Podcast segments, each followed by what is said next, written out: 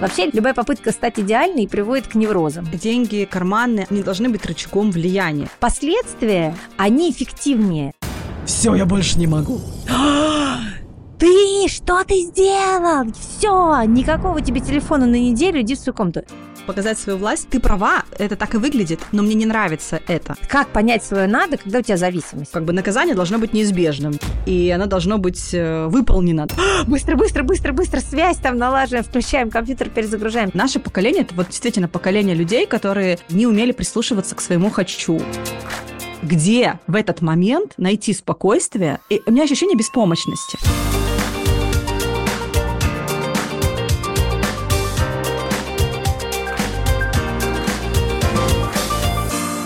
Привет, друзья! Это подкаст «Дороже денег», который веду я, Ксения Подерина. Я блогер и журналист, много лет помогаю людям разобраться с их финансовыми вопросами. Я умею и люблю говорить просто о сложном. В этом сезоне я по-прежнему приглашаю в гости классных экспертов из самых разных сфер. Мы говорим о том, что дороже денег. Это отношения, воспитание детей, самореализация, здоровье и многое другое. И, конечно же, разговор так или иначе вертится вокруг денег. Сегодня у меня в гостях писательница, автор мультфильмов «Просто о важном», создательница платформы для родителей, блогер и мама Наталья Ремиш. Я очень давно подписана на Наталью, и я рада, что она сегодня пришла ко мне в подкаст. Наталья очень много говорит о воспитании детей, поэтому я хочу поговорить с ней про подростковые кризисы и про способы их преодоления. Для меня, как для мамы, это актуальная тема, и я думаю, что для многих из вас она тоже будет актуальной. Друзья, в середине этого выпуска вы услышите рубрику «Лайфхаки многодетной мамы». В ней я вместе с партнером этого сезона, онлайн-магазином «Самокат» с доставкой от 15 минут, расскажу о том, как мне удается оптимизировать быт нашей большой семьи. Наташа, я очень рада, что ты согласилась прийти ко мне в подкаст. Ну, как прийти? Ты, наверное, у себя дома, а я у себя дома, но все равно ты как будто бы виртуально пришла. Спасибо тебе, что ты приняла это приглашение. Я думаю, что у нас с тобой будет сейчас очень интересный выпуск. Спасибо, что ты меня позвала. И мы-то уже знаем, что он будет интересный, потому что мы еще до того, как начали записывать, уже обменялись многими интересными фактами. До того, как я нажала кнопку записи, в общем, мы уже начали обсуждать детей. Я рассказала о том, что у меня 3 детей. Старшему сыну 11 лет, среднему ребенку дочке 8 и младшему сыну 4 года, и я говорила о том, что они любят мультики, которые делает Наташа, про Миру и Гошу. Если вы еще не смотрели, я вам тоже рекомендую, причем смешно было то, что я в свое время, будучи подписана на Наташу, как-то это, не знаю, мне кажется, несколько лет назад, может быть, мне попался в рекомендованном твой аккаунт, может быть, я у кого-то увидела рекомендацию, я не помню уже, как это произошло, но я стала читать, отметила мультики, думаю, так, надо вот не забыть детям тоже включить, так это познавательно, не ерунда какая-нибудь, что там они смотрят, да, а вот чтобы со смыслом они время тратили. И тут в какой-то момент я, по-моему, готовлю ужин, смотрю, что они смотрят в телевизоре, то есть поднимаю взгляд и понимаю, что они сами нашли Миру и Гошу и сами смотрятся, им самим интересно. Так что спасибо тебе за твои классные мультфильмы со смыслом. Спасибо. Ты меня начала спрашивать по поводу старшего ребенка. Расскажи, у тебя какая-то есть идея, да?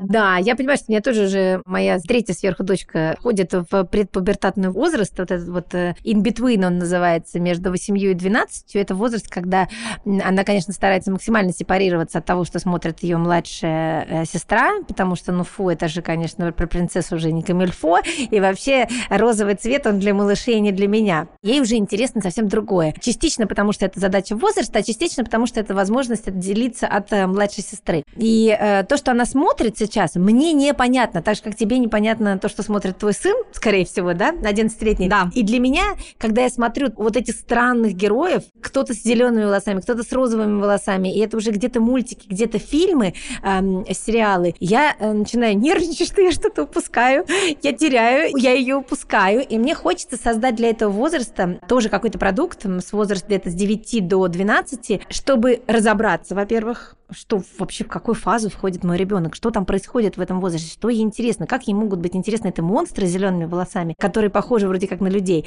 И вот мне очень хочется создать такой продукт, и я сейчас так серьезно над этим думаю, где-то через полгода я приду к какому-то решению.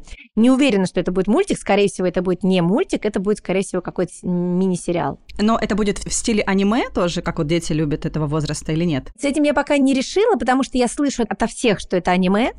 Мне нужно понять, как выглядит выглядит рынок? Только они хотят аниме или они хотят что-то еще, что вообще создано? Потому что здесь же хочется, когда ты создаешь продукт, очень важно попасть в нишу, которая не заполнена. Если вдруг все делают аниме для этого возраста, то, скорее всего, это будет не аниме. А если я пойму, что это детям интересно только аниме, значит, тоже пойду по этому направлению. Ну вот смотри, вот давай я поделюсь своей болью, да, или, не знаю, даже как-то вот сделаю признание. Мой ребенок смотрит вот это вот аниме. Я скажу честно, мне это неинтересно. Я, ты знаешь, испытываю такую гамму чувств, то есть мне немножко стыдно. Я себя чувствую в этот момент какой-то плохой мамой, которая не контролирует эту сферу ребенка, эту часть жизни, и не интересуется. Мне, правда, мне искренне нет интереса к этому. И когда даже он пытается со мной об этом поговорить, приходит про какие-то стенды, про что-то еще. То есть это какой-то, знаешь, такой вот шум просто, белый шум в моей голове, у меня сразу мозг отключается. То есть сначала он совсем отключается, а потом еще вызывает раздражение. Я говорю: Вань, пожалуйста, я умоляю, пожалуйста, не грузи меня этим. То есть я стараюсь говорить вежливо, но я в то же время понимаю, что это же неправильно, да, то есть неправильно не интересоваться тем, что, ну, как бы жизнью ребенка получается.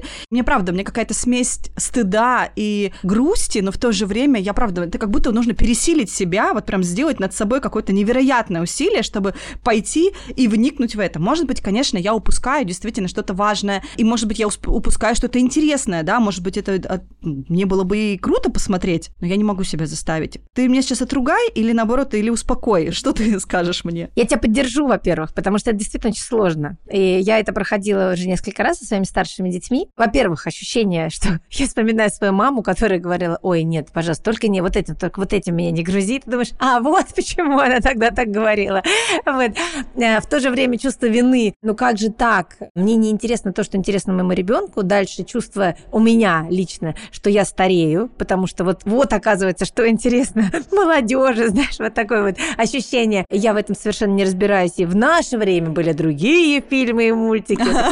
Да, у нас все лучше было. У нас все было лучше, да. Вот это ощущение, что тот период, когда ты тоже интересовалась чем-то новым, непонятным, он у меня уже точно не присутствует. Я скорее там в историю смотрю, биологию мне интересно, не знаю, возникновение мира, что-то такое. Но я точно знаю, что есть решение. Решение, на самом деле, простое. Потому что я в свое время это проходила со своими подростками, и я консультировалась с психологом, и она мне дала прекрасный совет. Она говорит: ищите то, что вас объединяет. Не надо обязательно включиться в то, что интересно ребенку. Вы можете показывать ребенку, что вам это неинтересно. Ну, по крайней мере, что это не ваше, так, знаешь, мне это неинтересно, наверное, как-то грубо, но вот у вас есть другая сфера интересов. Это не совсем про вас. Тоже я всю жизнь говорю: дети, мы все разные.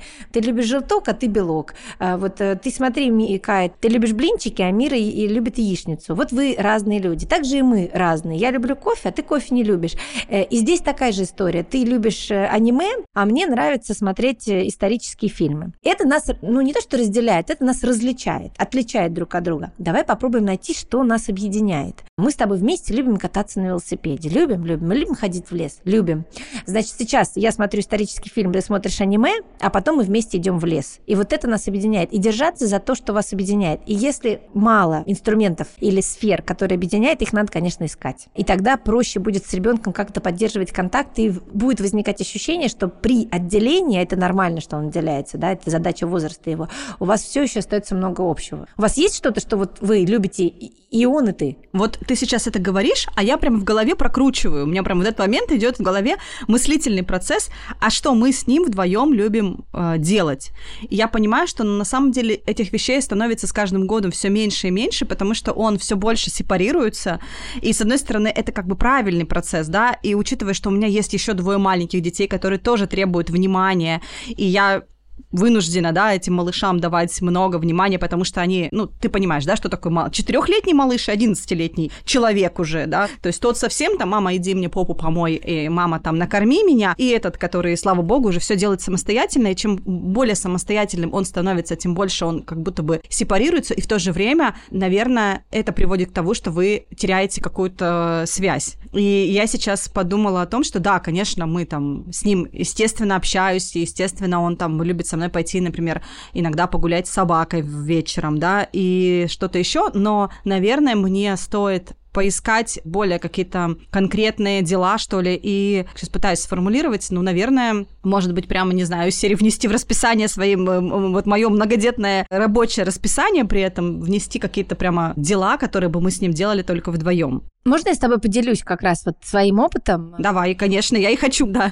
Да, у меня была такая история с Лолой. Для тех, кто не знает, у меня есть два приемных ребенка по мужу, у них нет мамы, поэтому я как бы себя ассоциирую с их мамой. Они тоже себя иногда ассоциируют, иногда нет, в зависимости от того, ругаюсь я на них или нет. Когда не ругаюсь, они ассоциируют. Когда ругаюсь, они сразу такие: нет, спасибо, у нас мама была. В общем, с Лолой я познакомилась, когда ей было 11 лет, и где-то к 12, поскольку определенная была система семьи, мама умерла, когда она была маленькая совсем, она скорее так медленнее развивалась, чем ее ровесники. И у нее такая очевидная сепарация началась лет, наверное, в 12, где-то ближе к 13. И она рассказывала постоянно какие-то безумные истории, когда приходила из школы, и я понимала, что это истории выдуманные. А вот у меня есть подружка, а у нее папа, он там, не знаю, продает оружие, и вот все знают, что он мафиози. А вот когда она стала встречаться с Ноа, у которого папа тоже там... какие-то безумные совершенно истории. Я знаю всех этих пап, мам. Я понимаю, что это совершенно не к реальности отношения не имеет. И я слушала ее, и каждый раз у меня выражение лица такое было: что ты несешь? И как раз эту тему я обсудила с психологом, и она мне говорит: Наташа, а попробуйте ее направить в какое-то русло. Возможно, вы можете ей предложить, куда с этим развиваться. И, собственно, вот приходит она из школы, в очередной раз какая-то фантастическая история. Я говорю: Лола, представляешь, а это мог бы быть шикарный фильм. Представляешь, если у этого фильма был бы сюжет. И все, я поняла, что ей нужно было дать эту возможность для пространства, для воображения. И она начала придумывать сценарий за сценарием. И дальше как бы она приходила ко мне со сценарием. Уже, я понимаю, что это уже выдумка. Мне уже проще об этом говорить. Я с ней не разговариваю как с душевно больной, когда она мне это как правду подопредавала. И я говорю: слушай, а представляешь, если бы, знаешь, что вот здесь было бы, вот в третьем эпизоде они бы, не знаю, там полетели на какой-то остров, где у них там зарыто все это оружие. Она такая: точно. И мы с ней вместе, как бы я в этой сфере работаю, по сути, и она в этой сфере оказалась. В сфере сценаристов. Как результат, не знаю, конечно, можно ли такую прямую связь проводить, она в итоге сейчас учится на режиссера, и она хочет делать фильмы. И тогда я тоже понимала, что ей частично это интересно. И на какое-то время это стало объединяющим для нас фактором. Мы вместе придумывали вот эти истории. Потом прошло какое-то время, мы с ней стали придумывать, а как нам переделать дом. И это не всегда как бы приходило к какой-то реализации, мы не обязательно создавали этот новый дизайн, но мы это обсуждали. То есть мы садились с ней и просматривали Pinterest, например. А как можно так, а представляете, если стены были бы в розовом цвете, вот ярко-розовый, как бы мы с этим жили, долго или нет? И вот такие вот вещи, то есть тоже нас на какое-то время объединило. Но, конечно, проблема в том, что, это не проблема, это данность, что они так быстро растут, так быстро меняются, что вчера это были сценарии, сегодня это был дизайн, а завтра тебе нужно опять адаптироваться, потому что у нее другая сфера интересов уже появилась, и тебе приходится под это адаптироваться. И проблема лишь в том, что родители, конечно, на это забивают чаще всего, потому что они устают к этим постоянным изменениям, такие: опять у тебя что-то. Мы-то стремимся к стабильности, мы взрослые люди, нам хочется уже, чтобы мы там твердо стояли на ногах, все, выбрала я, всю жизнь там мучилась, выбрала я, все, я люблю, не знаю, книги писать, теперь сейчас я люблю фотографию еще, и мне нравится за цветами ухаживать. И я в этой своей стабильности чувствую себя хорошо, а они нашу стабильность постоянно нарушают своими бесконечными изменениями. В этом, мне кажется, одна из проблем пубертата, когда ты и твой ребенок, у вас, по сути, другие, разные потребности совсем. Да, и потребности, интересы, и... Мне сложно. Ты знаешь, при этом ты сказала, вот этот вот возраст, предпубертат, это от скольки? 8-12 считается, 8-11. 8-11. У меня уже и средний ребенок периодически что-то такое пытается 8 лет завернуть. Я думаю: господи, как? В смысле? Подожди. Стоп, ты еще не подросток. Почему? Почему? Это что-то такое происходит? Мне нравится, как у тебя написано в шапке профиля, спокойствие через знания. Да. Очень хотелось бы иметь много вот этого спокойствия, но, честно, мне порой его не хватает очень сильно. Я не знаю, как себя вести. Может быть, ты мне тоже что-то посоветуешь.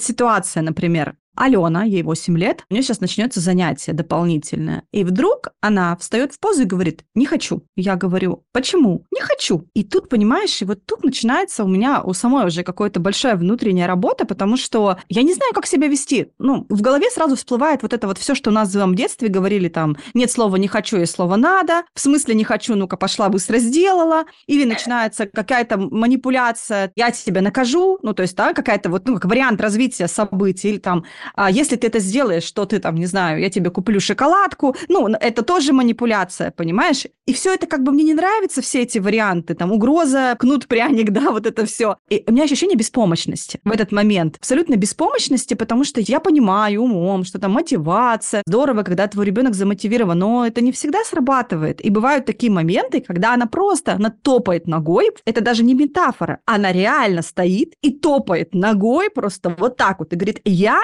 не хочу, я этого делать не буду. А у тебя оплачено это занятие, ждет педагог, ты испытываешь при этом чувство некое неудобства и стыда, что ты не можешь организовать свою восьмилетку, посадить и ее заниматься. И раздражение уже, да, какое-то появляется внутри тебя, и уже просто самой какой-то протест. Да какого фига вообще все это происходит? Ну-ка быстро! Уже хочется, да, вот так вот сказать: ну-ка быстро, я сказала, пошла заниматься. Да. Где в этот момент найти спокойствие? Правда, что делать? Вот что делать в этой ситуации? Ой, мне так много хочется сказать. Во-первых, мне хочется и тебя, и дочку похвалить, потому что ты так круто анализируешь свои состояния, ты все это понимаешь. Ты не говоришь: у меня истеричная, невоспитанная дочка, а ты, как мне мама все время говорила: какая ты невоспитанная? Я говорю: мам, ну это ты меня не воспитала, знаешь, вот это вот перекладывай. А у тебя, во-первых, есть самоанализ и рефлексии, ты понимаешь, что с тобой происходит. Это, на самом деле, прям первое, что огромный плюс родителю, когда он понимает, что он все это осознает в себе. И второе, что у тебя, у ребенка есть эмоциональная безопасность для того, чтобы сказать тебе, топнуть ногой, сказать: я не хочу. Далеко не все дети имеют возможность такое сказать своим родителям. И это значит, что ребенок воспитан в ощущении безопасности, что рядом с мамой она может так себя вести. И это классно. Первое. А теперь что нам с этими детьми делать, которые чувствуют вот эту вот безопасность? Где же эти инструменты, когда нам могли им сказать: нет, ты пойдешь, и ты собиралась и шла? Всегда важно заглянуть, ну, во-первых, понять, сколько у тебя минут до звонка. Если у тебя 3 минуты, ничего страшного нет в манипуляциях, на самом деле. Оплачено, у тебя ждет человек, ты хочешь, чтобы она сходила, ты знаешь, что это может быть просто сейчас вот такое какое-то состояние. Но опять, какая за этим стоит потребность, это я сейчас поговорю. Я считаю, что манипуляции в таких ситуациях из серии там: давай ты сходишь, а потом мы с тобой пойдем купим мороженое или что-нибудь такое, в некоторых случаях абсолютно не противопоказано. И дальше мы разбираемся, что у ребенка за потребность, если она все-таки пошла. Если она не пошла, тоже разбираемся. Просто если не пошла, то мы звоним, отменяем и говорим: слушайте, срочно вообще случилось, потекла крыша, не знаю, там взорвалась труба, не получается. Если мы видим, что у ребенка прям категорически жесткий отказ, и в моей жизни тоже такое было, ты понимаешь, что сейчас ты чувствуешь своего ребенка, ты понимаешь, что сейчас ей важно не пойти. И дальше ты пытаешься понять, какая у ребенка за этим потребность стоит. Может быть, она впервые в жизни хочет почувствовать, что у нее есть возможность сказать нет. А вот если наступит когда-нибудь, как у меня Лола, когда ей было типа лет 15 или 14, за ужином мы сидели с семьей, с мужем, и она спросила: а вы вообще понимаете, что когда-нибудь я буду заниматься сексом? Ей нужно было просто узнать, вообще у нее есть это право. Младшая такая, да? Да. Муж такой подавился, я говорю: Лол, конечно, мы знаем, что ты когда-нибудь будешь заниматься сексом. Она такая: и вы с этим окей? Я говорю: да, мы с этим окей, это нормально. Все, это не значит, что она пошла сейчас заниматься сексом, это значит, что она просто узнала, понимаем ли мы, что это такое будет, и не будем ли мы ее за это ругать. Также ребенка, может быть, ему нужно почувствовать вообще вот эту силу, что, в принципе, когда-нибудь она может сказать «нет». Первое. Второе. Дальше я себе села и начала обсуждать уже после урока или вместо урока, если все-таки не получилось уговорить или сманипулировать, какая там потребность стоит. Может быть, ей не нравится учитель, может быть, ей вообще уже это ушло у нее сфера интересов. Часто дети, им интересно что-то, а потом в какой-то момент они понимают, что прямо в момент, когда нужно идти, они вдруг понимают, что вообще-то они уже давно туда ходить не хотят. И это тоже нормально, ребенок меняется. Есть как бы позиция такая, что давай мы заплатили за год, и ты год отходи. Я не придерживаюсь этой позиции, поэтому стараюсь как бы выбирать курсы какие-то, которые можно краткосрочно платить, потому что дети слишком быстро меняются. Год – это очень большой период для ребенка. За год у него может быть 25 раз поменяться сфера интересов, поэтому я не покупаю дорогое оборудование никакое, не покупаю какие-то супердорогие курсы, плачу там по разово или по месяцу, по возможности, чтобы можно было в какой-то момент отменить. И дальше мы обсуждаем, что вообще не так. Или это скучно, или это непонятно, или она себя чувствует некомфортно с этим преподавателем, может быть, он слишком жестко с ней общается. Просто мы пытаемся с ребенком разговаривать. Или ей просто хотелось один раз не пойти. И дальше мы начинаем разговаривать, что смотри, вот сегодня мы, допустим, пропустили, или ты сегодня, или, наоборот, мы сходили, но я не готова тебя каждый раз мотивировать манипулировать мороженым. Давай поймем, нам это надо зачем? Это оплачено, это неуважение по отношению к человеку вот так в последний момент отменить. То есть, да, один раз это можно, но системно это нельзя. То есть мы пытаемся постфактум уже с ребенком поговорить, когда все улеглось, когда вот это вот все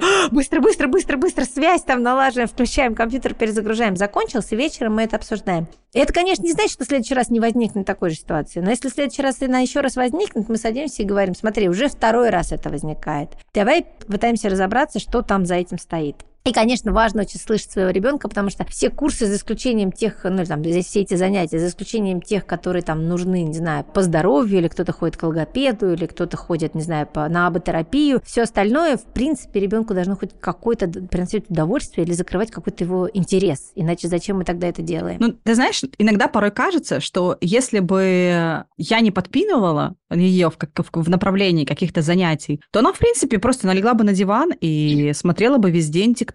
Но я не могу, как мама, позволить эту ситуацию совершенно. И поэтому, да, я вынуждена выстраивать какое-то расписание. Ты знаешь, мы потихонечку, планомерно, но к этому идем. Это на самом деле такой довольно сложный процесс, чтобы она хотя бы поняла, что, условно, вторник 16:00 стабильно, как хочешь, не хочешь, но вот у тебя есть вот эта вот там, история какая-то, например, да? И вот ты понимаешь, думала ли ты об этом? Наверняка думала. Вот наше поколение, мне кажется, мы с тобой примерно одного возраста, да? Наше поколение, это вот действительно поколение людей, которые не умели прислушиваться к своему «хочу». Нам говорили в детстве, нет слова «хочу», есть слово «надо». И вот сейчас многие идут, там, не знаю, к психологам, что-то еще, вытаскивают свое «хочу», учатся прислушиваться вообще к себе, понимать, а чего вообще мне надо, вообще, а там ли я работаю, а с тем ли человеком я живу, а вообще тем ли я занимаюсь, в том ли городе я нахожусь, где я хочу находиться, да, вообще, чего я хочу в принципе по жизни. Потому что люди всю свою жизнь забивали на свое «хочу», и это «хочу» где-то настолько там похоронено уже под каким-то слоем бетона, что его нужно очень сильно раскапывать. И напротив, наши дети, которые как будто бы вообще слово «надо» не очень воспринимают. У них такое сплошное «хочу, хочу, вот это буду делать, не хочу, не буду делать». Так все просто вроде бы. Но мы же понимаем, что это тоже некая утопия. И тебе в любом случае иногда придется включать «надо». И это как будто два каких-то разных полюса. Где найти эту золотую середину? Как понять? Вот ты передавливаешь где-то или там не додавливаешь и так далее? Ну, во-первых, я хочу немножко успокоить по поводу «надо». Все-таки они с «надо» сталкиваются. Скорее всего, твои дети ходят в школу или в сад. Скорее всего, они ложатся все равно в какое-то время спать. Скорее всего, они все равно чистят зубы. Скорее всего, они не едят только сладкое в течение дня. То есть все равно... У них много «надо», и поэтому они уже столкнулись с этим «надо» в возрасте 2-3 лет, когда они столкнулись с миром, а там стена, и там все равно надо идти в сад, или надо ложиться спать, или надо надеть колготки на улицу, потому что там холодно, да, то есть это все-таки есть. И дальше в их жизни появляется больше «надо». Например, сейчас вот своей 8-летней дочери я говорю, раньше вы оставляли все тарелки на столе после еды, а сейчас давайте вы немножечко стали старше, вы можете быть моими помощниками, давайте вы все тарелки будете переносить мне вот в зону раковины, и тогда только вы будете уходить играть. И сначала они такие обрадовались, ха, классно, здорово, мы маме помогаем. В следующий раз они вскочили, убежали, такая, девочки, а помните тарелки? Они такие, а мы не хотим. Я говорю, ну, я понимаю, я тоже не очень хочу, поэтому, но надо. Мы же договорились, у нас нововведение в жизни. И потом началось сопротивление. Типа, а мы не будем, а почему мы должны? И я начинаю объяснять, что вот, ну, у нас у всех есть время, когда мы делаем какие-то дела в семье. И я тоже хочу бежать сейчас играть во что-то. У меня свои игры, там, я книжку почитать или там с компьютером посидеть. Поэтому мы теперь это делаем все вместе. Ну, они проходят стадию сопротивления, потом они смиряются и носят эти тарелки. Поэтому так вот мы немножко вводим ребенка, эти концепции «надо». При этом отдельная совершенно история, я, конечно, об этом скажу, и это больная тема для всех родителей, как понять свое «надо», когда у тебя зависимость. То есть гаджет, ТикТок – это зависимость. Мы, люди, которые ведут соцсети, мы знаем, что это такое. Я вот себе поставила лимит на соцсети час в день, и я поставила уже 5 дней как. Ну, я понимаю, что я зависла, этот час пролетел, но там ты дальше... Как мне Мира говорит, ты там сама сидишь в соцсетях, сама сидишь в телефоне. Я говорю, я работаю. Она такая, что ты работаешь? Ты там на кошечку смотришь. Я понимаю, что между «я работаю» и «я работаю» еще раз я переключилась на чей-то рилс и, значит, провалилась туда. А там уже еще один рилс. И потом я ловлю себя на мысли, что я сейчас смотрю? Это «я работаю», Наташ? Ты так работаешь или ты просто тратишь свое время? И это зависимость. И я стала видеть, как часто, вот когда я поставила лимит, я ставлю себе добавить 15 минут, добавить 15 минут, добавить 15 15 минут. И я ставлю это очень часто, и в этот момент я поняла, что у меня зависимость, а мне 43 года, я контролирую себя. Лобная доля мозга, которые отвечают за контроль, они формируются к 25 годам. А, соответственно, у моего ребенка этого контроля нет вообще. И если я отдам ей в руки гаджет, она будет туда проваливаться окончательно. Поэтому у меня стоит там лимит в день, не помню, сколько мы поставили, по-моему, то ли 30 минут, и это все, что она может делать, все вообще. То есть и видео записывать, и в игры играть, и смотреть соцсети только 30 минут. И когда у нее этого гаджета нету, тогда она может остановиться и понять, а что я сейчас хочу. Хочу я танцевать, хочу я рисовать. То есть мы можем говорить о «хочу» и «надо», когда мы за пределами зависимостей, что, как бы, конечно же, телефон. При этом исключить телефон абсолютно и вообще любые экраны из жизни детей в современном мире просто невозможно. Хотя бы потому, что они нас видят все время в этом, потому что многое делается через скрины. Там все задания в школе у нас сейчас даются таким образом, что тебе нужно что-то, какой-то ресерч делать в интернете. И вот тогда получается, что когда мы исключаем зависимость, мы понимаем, что у ребенка есть определенные там лимит в день, и вот дальше мы уже говорим, оперируем концепциями «надо» и «хочу». И тогда мы объясняем, почему это надо. Надо почему? Почему надо выбирать тарелки? Мне бы хотелось, чтобы выбирали тарелки, чтобы не только я этим занималась. То есть я могу им рассказывать вечером. Давайте посмотрим, что я делала в течение дня. Вот к тебе пришли гости, ты убежала на первый этаж, потом на второй этаж, потом ты спустилась и убежала во двор, а я за время, пока у тебя были гости, 3 раза помыла пол, потому что вы выбегали в ботинках с двора. Мне тоже хочется с моими гостями сидеть и болтать за столом, а не только бегать. Но как бы делать это важно так, чтобы не сгрузить на ребенка абсолютную вину, но чтобы ребенок понимал, что это тоже как бы задача. Вот, например, у меня одна из проблем, что они все время к себе водят гостей, но никогда не идут в гости сами. И получается, что сейчас каждый раз, когда от нее уходят гости, перевернут весь дом. Нань говорит, почему я должна убираться? Я говорю, потому что гости пришли к тебе. Я тебе рекомендую, Мир, почаще к кому-то ходить. Тогда им придется убираться, а не тебе придется убираться. Вот это реальность жизни. Ты хотела, чтобы к тебе пришли гости, но теперь надо за ними убирать. Если ты в следующий раз захочешь пообщаться с подружками, но не убирать, лучше к ним иди в гости. Она такая, ага, поняла, лайфхак есть. Ну, как бы немножко, мне кажется, так вводить их в реальность, что за многими «хочу» следует, к сожалению, «надо». Вот такая жизнь.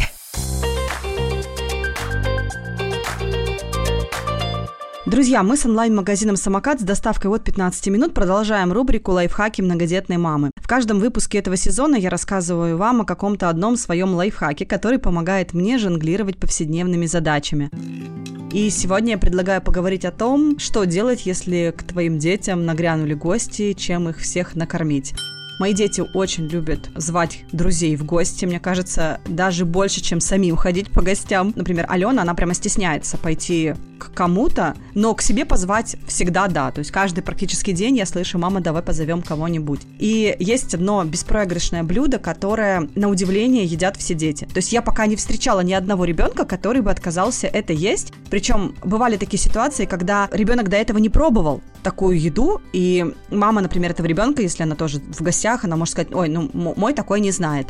Но в итоге едят все. Итак, что же это за волшебное блюдо? Я беру головку сыра, либо бри, либо камамбер. Это сыр с плесенью. Понятно, что сыр с плесенью обычно дети не едят, но мы будем этот сыр готовить. Мы берем либо бри, либо камамбер, кладем его в форму, вокруг засыпаем порезанным хлебом в виде сухариков. Длинненькими, кстати, есть удобнее, лайфхак. То есть делайте не квадратные сухарики, а немножко длинненькие, как брусочки. Хлеб может быть любой на ваш выбор. Кто-то больше любит темный хлеб, ржаной. Можно экспериментировать, разные варианты. Итак, мы нарезаем хлеб, кладем в центр сыр. Сыр нужно немножечко надрезать. То есть я обычно делаю, как бы, знаете, как будто, когда мы играли в крестики-нолики, то есть 9 клеточек, да, там 2 разреза.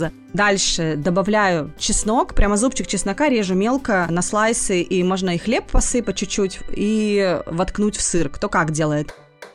Немножечко сбрызнуть все это оливковым маслом, добавить соль, и можно какие-то специи, например, очень вкусно сюда итальянские травы. И все это мы ставим просто в духовку буквально на минут 15, наверное. У кого какая, конечно, мощность, там 180 градусов стандартные. Просто смотрите, когда ваш хлеб подрумянится и когда сыр начнет, ну, он прям как будто так растекаться, то есть он станет таким мягким, тягучим, вы это увидите. Достаем, и дальше эти сухарики мы макаем в сыр и едим. И все дети просто обычно набрасываются на всю эту еду, съедают мгновенно. Иногда, если детей много, я делаю сразу 2 головки сыра и побольше хлеба. Очень простое блюдо, но абсолютно беспроигрышный вариант, который почему-то едят все дети. И еще одна прелесть этого блюда заключается в том, что продукты простые. Хлеб, бри, камамбер, все это можно заказать в Самокате, очень быстро привезут. Есть сыр собственной торговой марки. Я готовила и с камамбером, и с бри, и, честно говоря, не увидела никакой разницы. У всех сыров такой мягкий сливочный вкус. И, что важно, как и у других продуктов Самоката, хороший состав. Нет ни красителей, ни ароматизаторов, ни каких-то других спорных ингредиентов. Так что всегда получается вкусно. Мы с Самокатом приготовили для вас целых 2 промокода. Дороже 20, скидка 20% на первый заказ от 800 до 3000 рублей. Дороже 10 для тех, кто уже пользуется Самокатом, скидка 10% на продукты и товары под брендом Самокат при заказе от 700 рублей. Промокоды можно использовать один раз, всю информацию мы оставим для вас в описании к этому выпуску. Я буду рада, если вы будете применять мои промокоды и таким образом сможете сэкономить. Слушай, ну вот когда родители сталкиваются с каким-то сопротивлением ребенка или, ну, в общем, когда, например, ну, тебе кажется, что уже пора наказать за что-то, да, ну, вот есть какие-то моменты, когда, ну, вот, возьмем мою ситуацию. Алена моя знает, что нельзя рисовать, ну, то есть уже 8 лет уже должно, мне кажется, в мозгах что-то отрасти, чтобы понимать, что не нужно рисовать на столе. У нас белый стол, и в какой-то момент я прихожу и вижу, что он просто изрисован черным маркером. Вообще просто вот так вот, понимаешь? И у меня просто уже, не знаю, планка падает. Как у Гришковца, знаешь, вот рассказ «Планка». Вот у меня просто планка упала, потому что я в этот момент все. Я говорю, Алена, ну я понимаю, когда Никита 4-летний берет карандаши и идет просто рисовать вот так вот по стенам, потому что ему хотелось что-то проявить себя как-то в этом мире. Но тебе 8. Но ты же видела, как я отмываю с трудом эти стены, в том числе в твоей комнате, куда зашел Никита с карандашами. Зачем ты это делаешь? Она стоит, как бы хлопает глазами. И я говорю, иди, отмывай. Сама берет вот губку, вот порошок, отмывай. Она стоит в позу и говорит, я не буду этого делать. Я говорю, и тут у меня, понимаешь, у меня это откуда-то из подсознания 25-й кадр вылетает и говорит, ну тогда я говорю, ну, я тебя накажу. Я говорю, иди на неделю без сладкого. Неделя без сладкого, все, я тебя наказала. Я говорю, иди отмывай. Она говорит, не буду. Я говорю, хорошо, 2 недели. Ну, в общем, я уже вошла в раж, понимаешь, у меня внутри все кипит. Ну, в общем, все кончилось, что она была в итоге неделю без сладкого. Это была реально ломка, ей было очень тяжело это пережить. Ей действительно плохо без него, если она привыкла каждый день что-то сладкое потреблять. Но вот этот вот момент, понимаешь, вот мой момент, грубо говоря, ярости уже от ее поступка и ее момент вот этого вот не раскаяния даже, а какого-то вот позы, и я начинаю наказывать хоть как-то, хоть что-то. Mm-hmm. И я в этот момент, я не понимаю вообще, потом у меня, естественно, осмысление вообще, правильно ли я поступила, что я делаю не так вообще, почему она это сделала. То есть у меня опять большая рефлексия на эту тему. Но все же вот эта вот история с наказаниями, например, есть ли она у тебя? Как ты решаешь ее вообще? Как себя вести в этой ситуации? Смотри, давай я тебе проецирую на себя, да, такую историю. Наверное, что бы случилось со мной, во-первых, у меня был бы такой же ужас, как у тебя. Тебе 8 лет. Ты в себе вообще, ты понимаешь, что такое рисовать на столе? Ты видела, как я это делала. То есть я все эти чувства абсолютно понимаю. И в этот момент наступает абсолютно бессилие. Во-первых, почему она это сделала? А во-вторых, когда она тебе говорит, нет, я убирать не буду, ты понимаешь, ну ты же не будешь сейчас брать ее, понимаешь, за шею, тыкать в этом носом. Ты же не такой родитель.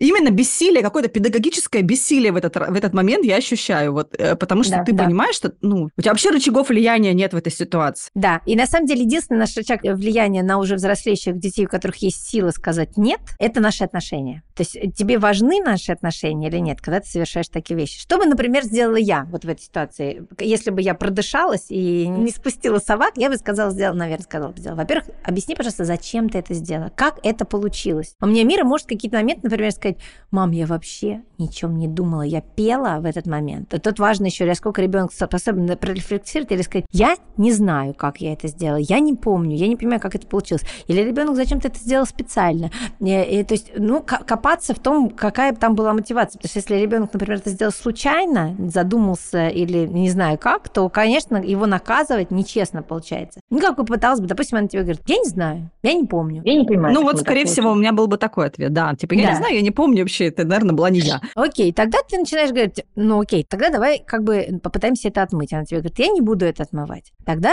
ты говоришь: ну, я тоже не буду это отмывать. А как дальше будут выглядеть ваши отношения? Ты говоришь: смотри, как ты ко мне относишься, а как вообще дальше дальше мы будем с тобой общаться. Вот ты так себя ведешь. Тебе вообще важно какие-то нормальные отношения, потому что меня это... И дальше ты начинаешь говорить про свои чувства.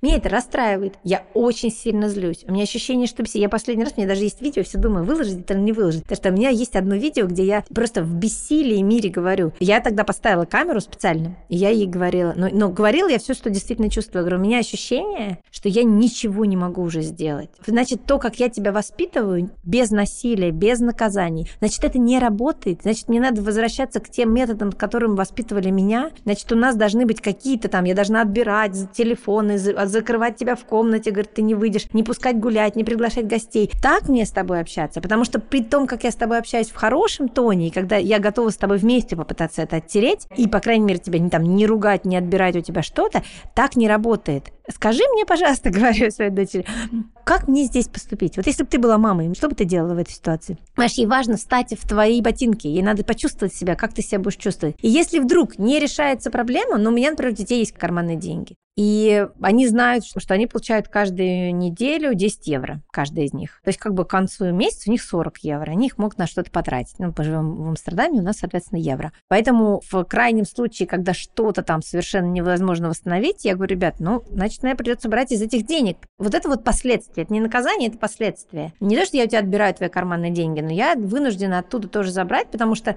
деньги ограничены в семье, да, их не бесконечно. Либо я должна была бы сейчас, не знаю, купить нам на неделю еды, или мне нужно будет покупать стол. Но, к счастью, она пока не очень понимает, что стол стоит примерно не столько же, сколько еда. Вот, ну как такие-то вещи, то есть какие-то последствия, чтобы логика была между тем, что ты сделала, и тем, что в итоге придется сделать и придется исправлять. Ну, вот, наверное, я пошла бы по этому пути, и в конечном итоге, наверное, забрала бы там у нее деньги за, не знаю, например, 2 недели. Так, хорошо. Но я так понимаю, ты не забираешь телефон. Почему? Ну, потому что в этом нет логики. То есть, чтобы ребенка чему-то научить, у него должны быть причинно-следственные связи. Я могу забрать телефон, если она этим телефоном ударила сестру по голове, да, тогда я заберу. Я скажу, смотри, это стало оружием мести.